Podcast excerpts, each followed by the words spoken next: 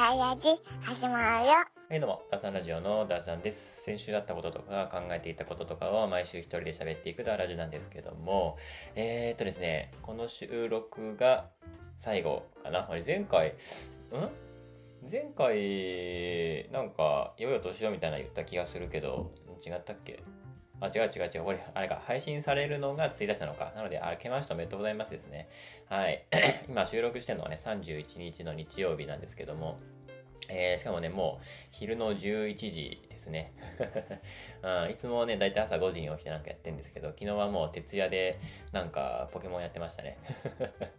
うん、まあ年末だしね、たまには夜更かししてもいいかなみたいな感じで遊んじゃいましたね。で、えー、こんなね、遅くの収録なんですけども、まあ、配信されるのは、えー、1日、2024年1月1日の、えー、午前5時になってると思います。うん。なんか、あの、地球に隕石でも降ってなければそうなってるでしょうね。で、うんとね、最近やったことっていうか、まあ、このなんか年末の放送とかだとさ、なんかね、2023年を振り返りましょうとかね、いろんなところでやってるけど、なんかその、1年を振り返るみたいなやつね、今までの人生でやったことないし、全然そういうの興味ないというかできないのでやんないんだけど、相変わらず昨日というか先週だね、先週の振り返りがもう精一杯ですね。このラジオだね。うん、が精一杯なんですけども。昨日か一昨日ぐらいに見たね、あのー Kevin's English Room、Room 僕が好きなね、YouTube チャンネルなんですけども、もう今、あれだね、あの、東海オンエアが休業というかに入ったので、もう YouTube を全然見なくなっちゃったんだけど、でもその中でよく見るのが、やっぱ瀬戸さんと Kevin's English Room になってきたかな。うん、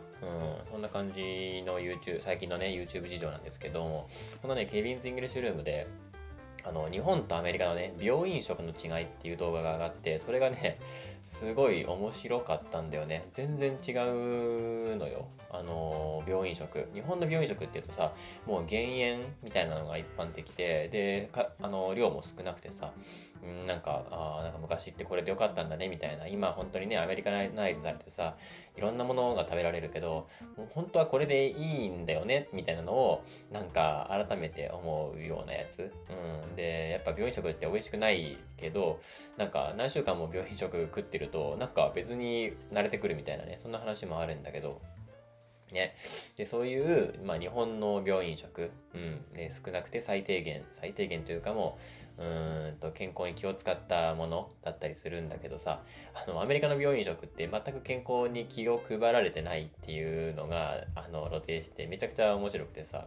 なんだろうね、この、文化の違いもそうだし、もう一個さ、その社会保障制度の違いみたいなものっていうのも出てきてさ、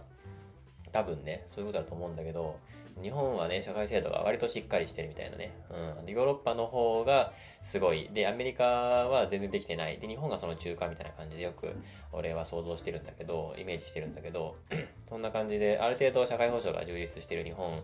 では、そのちゃんと健康を考えられた病院、あの、病院食っていうのがあって、で、病院でではそれが提供されて、で、安心してそれを食べるみたいなのがあるんだけど、アメリカはやっぱり、なんだろうな、どっちかっていうと病院がね、商売なんだよね。あの、もうそこ、そこでちょっと俺らと感覚が違うんだけど、うん。で、な、なんだろうな、うちの病院食はこんなものが揃ってますよ、みたいなアピールにもなるわけよ。だから病院食っていうのは、病院の中にあるサービスの一環であって、だからメニューがすごい豊富にあるし、しかも美味しいみたいなものっていうのがあって、ヘルシーを売りにしてないんだよ。あの、美味しさを売りにしてるから、す、とんでもない量なんだよね。うん。だって、別に病気でもないのに、その病院食、アメリカの病院食を見ると、これは全部食えんぞぐらいの量が出てくるのよ。あの、パスタに、え山盛りのコーンに、えっ、と、なんかチキン南蛮みたいな、なんかチキンかな？チキンみたいなやつに、あとケーキが2個とか、で、なんかサラダのパックみたいなやつがあったかな。で、あとバカでかいジュースね。あの、キンキンに冷えた、氷が大量に入ったキンキンに冷えたバカでかいジュースみたいなね。あの、病院、病院食でキンキンに冷えたもん出てくるわけ、出てこないだろみたいなね。どう考えても。体冷やしていいことなんてないんだからさ。だからそういうのが全然なくて、めちゃくちゃびっくりしたんだよね。で、で実際その病院食をなんかアップしてる海外の人みたいな写真をね、アップしてる海外の人のページとかも見たんだけど、本当にそうで、で、まあそれをね、あの、 Kevin's English Room ではそれを再現して食べ比べてみようみたいな企画だったんだけど、実際の写真もやっぱ本当にそうで、なんなら写真の方がもっと量多いぐらいでさ、すげえみたいな感じだったんだよ。で、このな、なんだろうね、そのやっぱ、あの、サービスの一環であるから、うちにはこんな美味しいものが食べられるよ、みたいな。だから、病院、入院するってなった時に、どの病院を選ぶかっていう時に、あの、やっぱ、その食っていうところをね、大事にするとなると、あ、うちこ、あ、俺ここの病院食でこれから1週間過ごしたいなって言ってそっちに行ったりとかっていうので、まあ、客引きというかそのね、あの、アピールポイント、病院のアピールポイントの一環にちゃんとなってるんだよね。で、俺らにとって病院ってそういうところじゃないからさ、あの、こっからもう感覚が違うんだな、みたいな。やつ。で、あと俺が思ったのがやっぱアメリカにあるその、アメリカなのかも西洋全体がそうなのかわかんないけど、薬文化。うん、薬、なんか、体がどっか悪いってなったら、薬を飲んだら治るって思ってるような、あの、イメージがあるんだよね。俺らってそうじゃないじゃん。なんかその、なんだろうな、頭が痛かったらその痛みを抑えるみたいな、症状を抑えるものが薬であって、治すのはあくまでも人間の自然治癒力っていうのが、まあ一般的な感覚だと思うんだけど、薬を飲んだら治るみたいな、そういうなんか、あのー、信仰みたいなものが、あるっていう、その、な、ななんだろうな、欧米に対するイメージがね、俺にはあるんだけど、なんかそんな感じなんだよね。あの、以前ニュースでも紹介した痩せ薬の問題とかでも、まあ、あれはね、別に日本でも話題になってるんだけどさ、うん、その肥満というか、なんだっけな、えー、っと、肥満の人のことなんつったっけ？アルツハイマーじゃなくて、あの、メタボか。メタ、メタボの人とかね、そういう人用の薬っていうのが痩せ薬に使えるみたいなので、で、ね、TikTok とかそういうの見てさ、若いこっちがね、あの、いっぱいその痩せ薬を買うもんだから、処方してもらうもんだから、その、本当に、あの、な、困ってる人のところに届かないみたいなね、ニュースこの間ありましたけど、そういう、な、なんだろうな、その、食生活を変えるとか、その、食べるものを変えるみたいな、ね、で、運動をするとかじゃなくて、今の生活を変えずに薬でどうにかするみたいな、そういう感覚っていうのが一般的なのかなってそこでも思ったんだよね。だから食生活は変えない。そこに薬を入れるみたいな。だから、ケビンが言ってたけど、このチキンもこのパスタも全く落ち度はない。だってこれでもう素晴らしいじゃん。これで美味しいじゃんみたいな。だから、あそこに、あの、ちょっとね、サラダがね、あの、申し訳程度にポンって置いてあるんだけど、サラダっていうかなんかね、パックに入った草みたいなのが あるんだけど、これがあるだけでもう病院食って感じ。ああ、すごい。野菜も取らなきゃねっていう感じ。病院食だなっていう感じっていう風に感覚になるらしいんだよね。日本ではさ、いかに減らすかじゃん。うん。これを減らそう、これを減らそう、塩分減らそう、で、こう炭水化物減らそうみたいな。で、で、その中でうまく出汁を使ったりとかして味を整えてっていう、なんか、そういう風に、あの、頑張る、頑張るところのベクトルがそっちに向くんだけど、アメリカの頑張るっていうのは、加える方なんだよね。減らすっていう思考は全くなくて、加える、今、今、毎日食ってるこの料理に、サラダをプラスすることで、あのー、わあ、健康的ですね、みたいな感じになるらしい。だってこれコーン入ってるじゃん、みたいな。ここにサラダあるじゃん、みたいな。いやいやいや、でも病院食でケーキはないでしょ。しかも2個あるよ、みたいなね。うん。しかも、そもそもなんかもう、ワンパク、ワンパクお子様定食ぐらいのね、量の大人量、大人版みたいなやつ。だからパスタもあれば、ハンバーグもあればみたいなやつが全部乗ってるみたいなね。子供が大好きなやつが全部乗せの上にケーキもあって、で、キンキンに冷えたジュースもあってみたいなね。すげえな、みたいな。さすがにコーラは置いてなかったけど、その病院食のメニューがあってね、もうファミレスじゃんみたいなね。ファミレス並みの品揃えで、で、しかも量もかなりあるみたいな。普通でもこんな食わんぞぐらいの量がしっかりあるみたいなね。うん、だから、すごいな、みたいな。だから、減らすみたいな、削るっていう思考はそこになくて、で、加えるっていうことが一般的みたいなね。だからそのアメリカのなんか、ね健康に対するイメージっていうのが、やっぱ日本とは全然違うんだなっていうね、これを減らしてこれを減らして、その中で工夫して頭を使ってこういう風に補うみたいなっていう発想はないんだなっていうので、すごい面白かったんだよね。で、また別の話でさ、あの、アメリカの健康食品っていうのが日本と全然違うみたいなのも、結構前の動画でね、Kevin's English Room で上がってたんだけど、なんだろうな。これもやっぱね、日本と違うんだよね、全然。やっぱ健康に対する、あの、思いというか、まあ、そもそもの考え方の違いが、この、あの、健康に対する考え方の違いにもつながっているみたいな感覚だと思うんだけど、なんか、あの、健康食品のお菓子とかがあるんだよね。うん。で、なんだろうな、その痩せたいのにお菓子食べるんだみたいな。うん、だから俺らからすると、その、健康になるためにお菓子をやめようみたいな感じだと思うんだけど、ダイエットってね、そういうもんだと思ってるけど、アメリカの人たちは、その、お菓子食べるのは嫌だ。あ、お菓子食べるのは続けると。食べ、お菓子をやめるっていうのは嫌だと。で、そのいつも食べてるお菓子を、こっちの、あの、あんまり砂糖を使ってないけど、あの、同じぐらい美味しい甘いお菓子みたいな方に、えー代替するっていう発想になるらしいね。うん。だから、その、健康食品コーナーに売ってるものなのになんか、あの、チーズケーキ味とかさ、そういう、な、何それみたいなね。うん、そんなもの日本にないよみたいな、そういうのがいっぱいあるみたいなね。でも、砂糖をここまで抑えていて、それで、あの、めちゃくちゃ甘くて美味しいみたいなね。うん。で、ちゃんと美味しいんだよ。そういうのが棚に並んでるみたいなね。っていうのがあって、あのーちょっとここのね、病院食にもつながるな、みたいなやつなんだよね。面白いなと思って、お菓子食べるのはやめないんだみたいな。その痩せ薬もそうだし、その健康食品にもにしてもそうだけど、お菓子食べるのやめるっていう選択肢はないんだね、みたいな。その、病院食にしても、パスタとチキンとコーンが、のこの、このプレートを、あのー健康的にするためには、隣にサラダのお皿も1個つけるっていうね。うん減らすんじゃなくて、サラダを加えることでこれが健康的になるっていう、そういう考え方なので、本当に面白いなっていうふうに思ったんだよね。っていうのが最近のトピックでございました。はい。じゃあ、先週のニュースいきますか。新進のニュース。はい。えーっと、まあ、相変わらずね、2023年の振り返りとかじゃなくて、相変わらず先週1週間を振り返るんですけども。えーっとですね、一つ目のニュースは、中国ですね、えーオンラインゲームの新規制案公表お利用者の支出支出抑制を狙うということで、これ今、今、まあ中国ね、あのー経済不振というか、いろいろ、のね、あの困ってると思うんだけど、そこに対するやつかなっていう感じなんだけど、えっ、と、中国規制当局は突然、突然なんだよね。えー、もう何の前触れもなくこういうこと言ったんだよね。まあ中国らしいですね。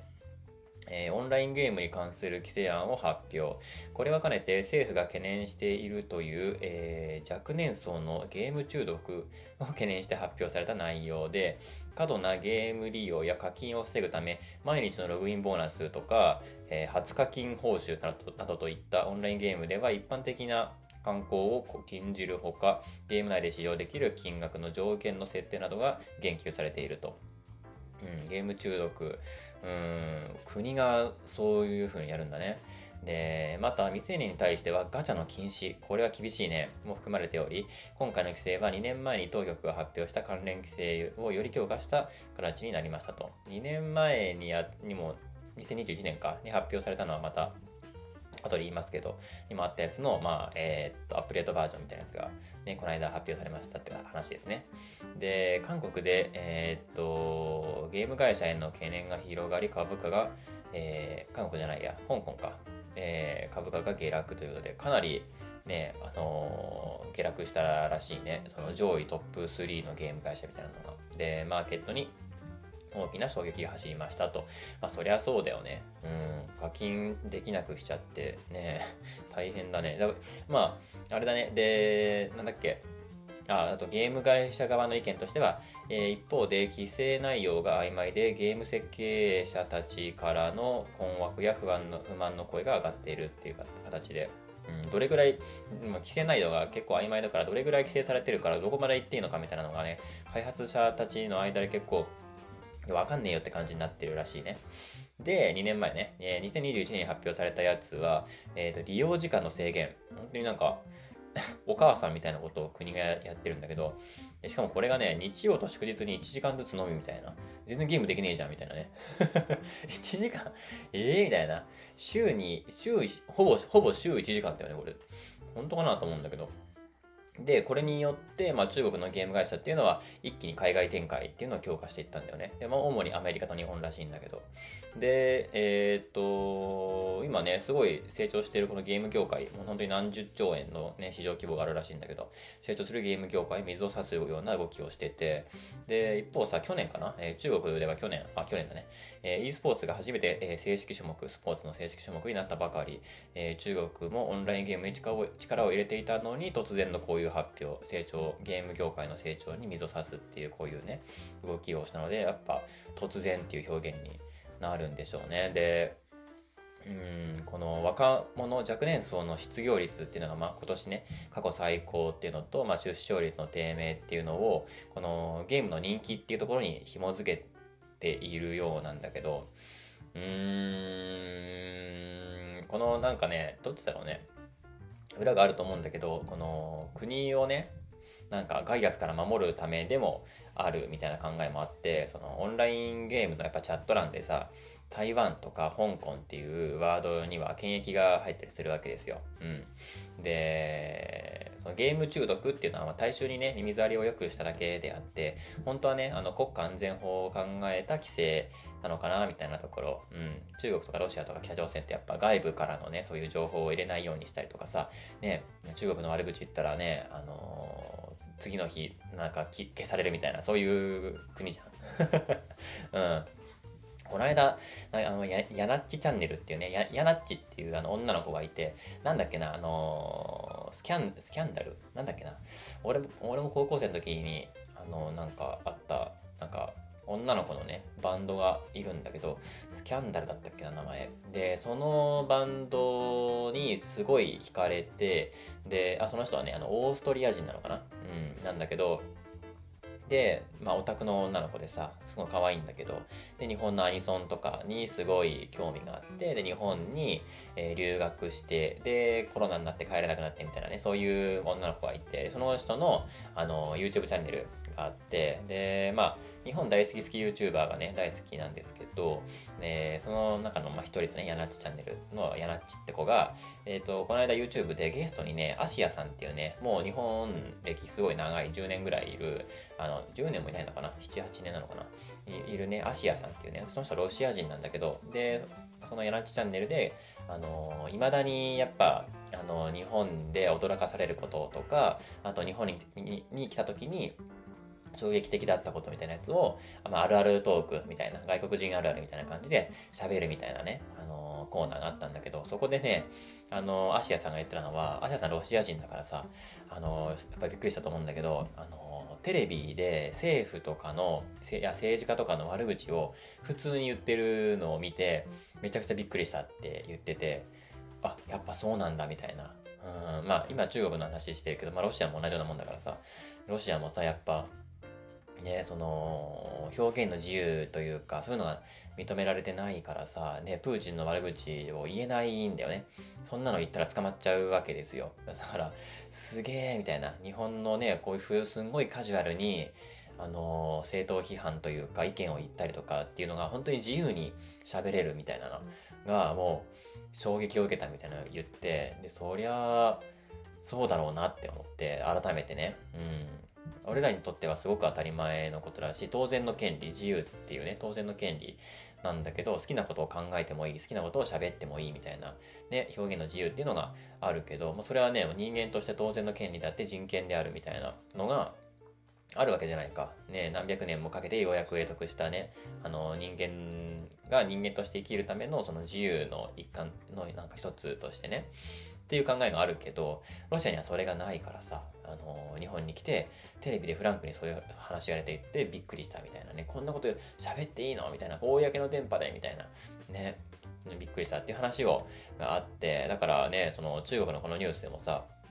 やっぱ言論統制がすごいわけで、天安門事件とかのね、あの前、あれか、ウィキペディアの話したけど、ウィキペディアは中国にないんだよね。で、中、ウィキペディアが中国にあったら、中国のいろんなね、正しい歴史っていうのが国民に知れ渡っちゃうので、そういうなんか天安門事件とかね、そういうのを知れ渡っちゃうので、あのウィキペディアそっくりのあの中国版、うん、中国のことに関しては何も書かれてない あのウィキペディアっていうのが存在するらしくて、で、それをロシアがね、真似して作ってるところ今ね、うん、っていうニュースがね、この間、先月ぐらいかな、にあったと思うんだけど、そういう、やっぱね、あの、独裁者がいる国ってやっぱそういう感じになるんだけど、で、そのゲームの話に戻ると、そのゲームで、オンラインゲームで世界中でね、みんなでやってる時に、そのチャットの中でやっぱり、あの、会話が、あの、海外の人たちと会話が行われた際に、やっぱり台湾とか香港みたいなワードが入っていると、そこは検疫対象になるみたいな、っていうのがあるので、その国家安全維持法っていうところの観点で、その、あのゲーム中毒っていうのと結びつけて規制をしたんだろうなみたいなのが、あの考えられてたりするんだよね。だありそれも多分ありえるなと思ってたただのそのねあのゲーム中毒で出生率がとか、ね、失業率がみたいなのやっぱゲームテレビゲームとそれを関連づけるのは結構安易だなって思うしさすがにね。うん。だからやっぱりもう一個大きい理由があるんだろうなっていうのは思いますね。はい次。えー、っと ロシアだ。中国と。本当にあれだね。2023年無理やり振り返ると中国ロシアの話なんか多かった気がするね。えー、ロシア大統領、えー、停戦に関心か。現在のえー、領、ん？占領ラインで、米報道。まあ、アメリカのニューヨークタイム、ニューヨークタイムズかなが報道したのかな、これは。まあ、どうかわかんないけどね。で、えっ、と、ウクライナのゼレンスキー大統領は12月24日、クリスマスですね、クリスマスイブか、えー、キーウの修道院前でクリスマスを祝うビデオ演説を X にアップした。一日一日、一歩一歩、闇は後退していき、やがて負ける。悪は敗北する。これが私たち共通の目標、願いであり、祈りだ。もう、なんか、ぽいこと言ってますね。えー、まあ、本当その通りですね。で、ウクライナは、ウクライナは長らくロシア正教会に従って1月7日をクリスマスとしていた。昔はね、昔というかその数年前はずっとそうでしたね。で、ロシア正教会ってね、もうズブズブなんでロシアと政府とね。うん。で、あんまよく、あんまよろしくないみたいな、ね、キリスト教会の中でも批判は多いらしいですけど、まあそこにまあウクライナもねほ、ほぼロシアなんで、実はね、うん、民族的には、もともとロシア領だったわけだし、で、まあ同じようにね、ロシア正教会に従って1月7日をクリスマスとしていたんですけども、えー、今年の、今年の、え7月から、えー、まあ、あれだね、まあ、去年とかでもね、ロシア正教会の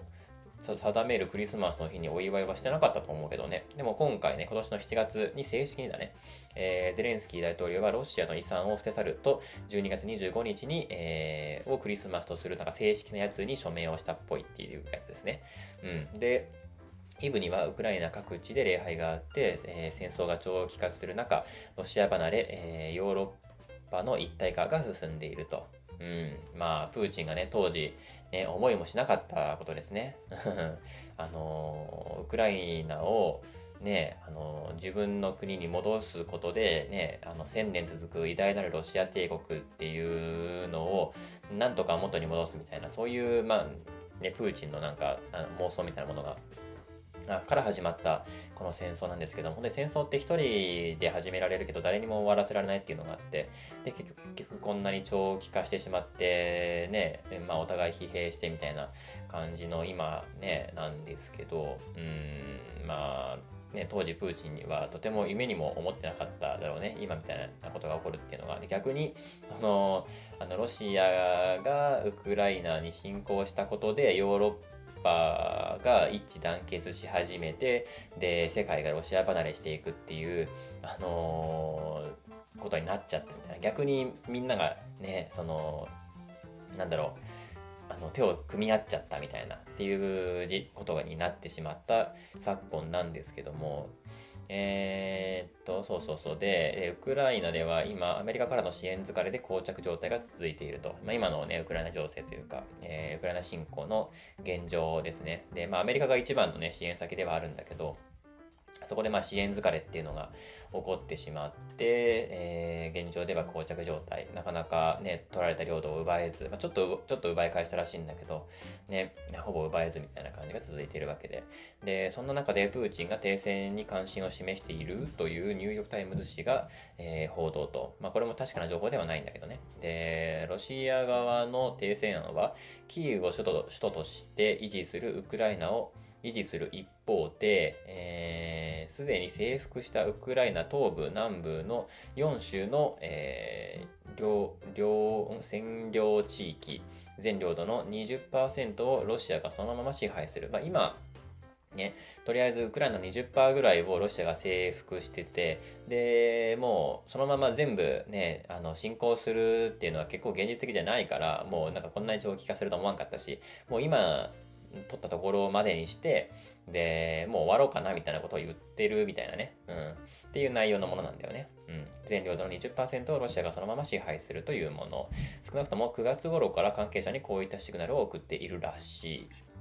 えー、ロシア本来の土地を奪還する、えー、攻撃的な姿勢を貫いていただけに、えーまあ、どこまで本当なのかっていうね、うん、そのさっき言ったね、その1000年続くロシアのね、その完全なる、もう完全体に戻したいんだよね。もうすごい昔の話をすごい持ってくるというかね、このそのプーチンさんは。ね、やっぱこの、我々の歴史観と違うからさ、すごい独自のというか、ね、ななんか、なんだろうな、うんと、僕の両親とかさ、まあ、別に僕のじゃなくてもいいんだけど、ね、久しぶりにね、あの、実家に帰省したら、ね、YouTube の陰謀動画ばっかり見てて、もう陰謀論者になってた両親みたいなね。で、もう言ってることがもう全然違うで合わないみたいなニュースがすごい最近見るんだけど、うん。まあ、その状態だよね。あの、もう全然、俺たちが知ってる歴史とも全然違うものをね、プーチンは見てるというか、あの、本当に妄想の世界っていうか、異世界転生してるからあの人。あの、全然、なんかもう言葉が通じないというか、我々我々が知ってる日本、日本史じゃないや、人類史と、あの、プーチンが抱いてる妄想の中の、あの、人類史が、なんか、コンフィクトしてるというか、全然違っちゃってて、で、全然話が通じないみたいなことがね、もうめちゃくちゃ起こってるらしいんだけど、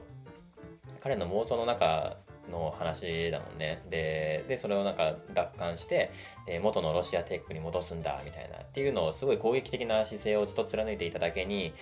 うん、そう、そんなこと言ってたのが本当にプーチンは、みたいな、っていう疑惑もありますね、十分ね。で、まあ、支援を緩ませるための、まあ、揺さぶりなのかとか、まあ、仮にね、あの停戦したとしても、まあ、再武装するだろうみたいな感じで全く信用されてないっていうのが、まあ、このニュースなんだけど、まあ、信用はないだろうね。うん、散々裏切ってますから、停戦するって言って、で、停戦したと見せかけて、そこにすぐね、武装したやつがバーって入ってくるっていうのは、全然考えられるというか、まあ今までそうやってやってきてた人だ人なので、あのー、本当に今まで、あの、今までというか、我々先進国民としては考えられない行動をすごい取り続けてるじゃないか。その民間人に手を挙げたりとか、子供たちを誘拐したりとか、あのー、な、なんだろうな、うんと、えっ、ー、と、牢屋に入ってる人たち、なんつったっけ、刑務所にいる人たちっていうのを兵士としてね、出すみたいなね、もう、あの、兵士が足りなくなってきたから、あの、犯罪者を、ね、犯罪者たちをこれで成果上げたら出してやるよみたいな感じで、そんな、そんななんかチープな映画みたいなこと本当にやるんだみたいな国がね、うん。そういうような戦い方をしているような、本当に何でもありの国なので、ね、全く信用されてないんだけど、あこのニュースも、まあ、それに対して別にね、ウクライナも全くね、おそらくま信用してないだろうし、その別に形は崩さないよ。もともとのウクライナは全部返してもらって、で、損害賠償をしっかり払ってくださいねっていうのが、もう一貫したウクライナの主張なので、だし、まあ、その支援疲れもね、うん、だってこれでウクライナが負けちゃったら、もう世界が本当にひっくり返っちゃう。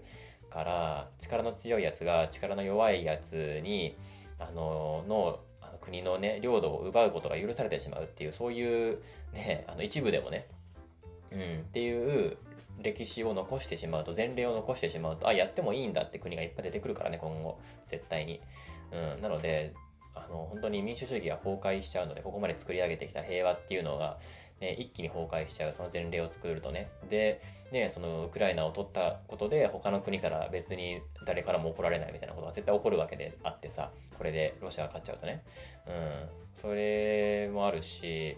ね、一方でアメリカでもさ、その支援疲れみたいなやつがあって、アメリカも今ね、国内がすごい大変なのに、他の国をね、あの、なんだろう、支援してる場合じゃないだろうみたいな感じの声も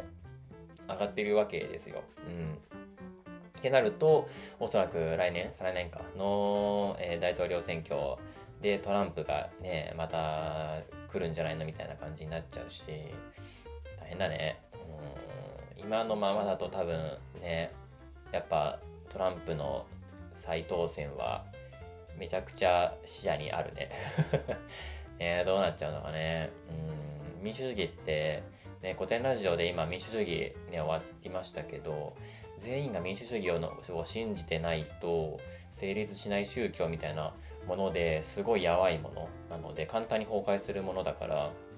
だし国民がね不安な気持ちになるとあっという間に崩壊しちゃう強いリーダーを求め出して独裁者をみたいなね人をもあの求め出すみたいな挙動もすごい再現性があるしね。うん、まあ実際ね、実際北朝鮮だってね、ロシアだってね、民主主義歌ってますからね、ロシアそもそもだったっけな、歌ってますからね、だし、あの、我々はね、ヒトラーを生み出しているわけなので、民主民主主義からね、それに学ぶべきだと思うしね。うん。まあちょっと話が大きくなっちゃったけど、そんな昨今でございましたよと。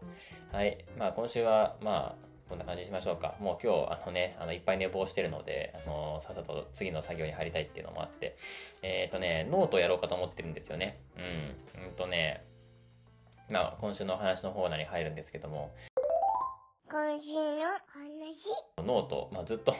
ノートやってよって言われてて、で、まあ、何かっていうと、毎朝ね、 Threads じゃないや、えー、っと、 Slack の方にね、おはようを投稿してるんですよ。おはようございます。昨日はこんなんでした。みたいなやつ。で、それがね、なんか面白いっていう風に言われて、で、これを、で、そのスレあのー、 Slack の中は、ね、あのー、一部のコミュニティ、本当に十数人が見てるだけの一部のコミュニティの中だけで投稿してる僕のね、スレッドなんだけど、それをここの中だけで、あの、完結させるのはもったいないと。これ、この情報が欲しい人たちとか、救われる人たちっていうのが、あの、世の中には大勢いるんだと。で、だから、なんとかして X に上げてもらえないかみたいな感じで言われたんだけど、X は俺好きじゃなくて、うん、アカウントを一応持ってはいるけど、全く動いてないというか、その何も投稿してない、見るためだし、そもそも開かないので、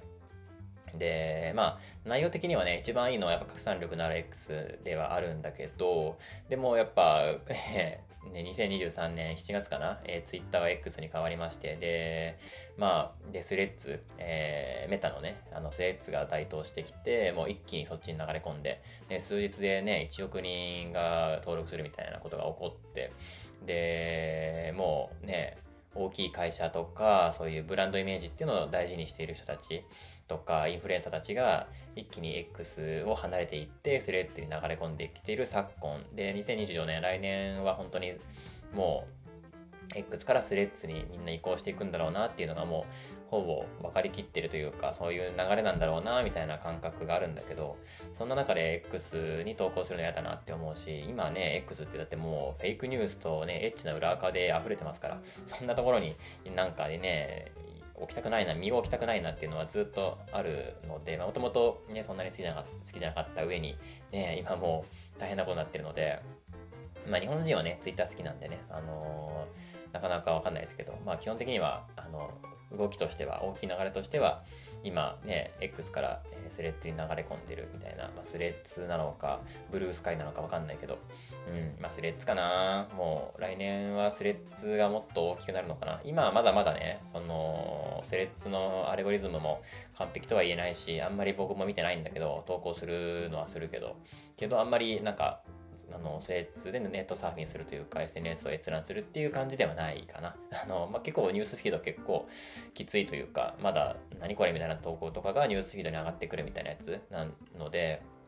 まあね、X はも10年、10年の歴史がありますけど、 Threads はね、まだ1年目なので、あのー、あんまりね、その期待はできないというか、まだまだこれからっていう感じなので、まあゆっくり見守っていきつつ、 Threads で、あの、に身を置きたいなっていう感じではあるんですけど、で、えっ、ー、と、そう、で、X は嫌だから、まあノートがいいかなっていう感じなんだよね。まあ Threads もちょっと違うかなって思うので、まあノートで、書く。で、その内容っていうのが、まあ、いつもおはようございますの投稿をね、あの、朝起きたらするっていう習慣があって、で、それをもう、どんぐらい続けてんのかな？全然わかんないんだけど、とりあえず今あるやつを全部コピペしてやるっていう地味な作業をこれからしようかな、などと考えているんだけど、うん、おはようございます。昨日はこんなことがあって、あありました。で、えー、こう思いました。みたいなやつかな。うん、一行で終わる時もあれば、長文になる時もあれば、ね。で、それが、まあ、なかなか、ね、あの、ためになるみたいなことを、っていうね、言葉をね、いただいたので、で、ね、これ、すごい有益だから外に、外に出すべきだよっていう話で。で、まあ、ノートが上がってきたんだけど、まあ、めんどくせえなと思って、まあ、その時もね、結構バタバタしてたので、うん。で、今はね、冬休みに入って落ち着いたので、ね、ノート解説してみようかしらって思ってるところですね。うん。そんな感じでございます。まあ、ノート2024年に上げていこうかな。はい、そんな感じでございます。それではまた来週のダラジでお会いしましょう。バイバイ。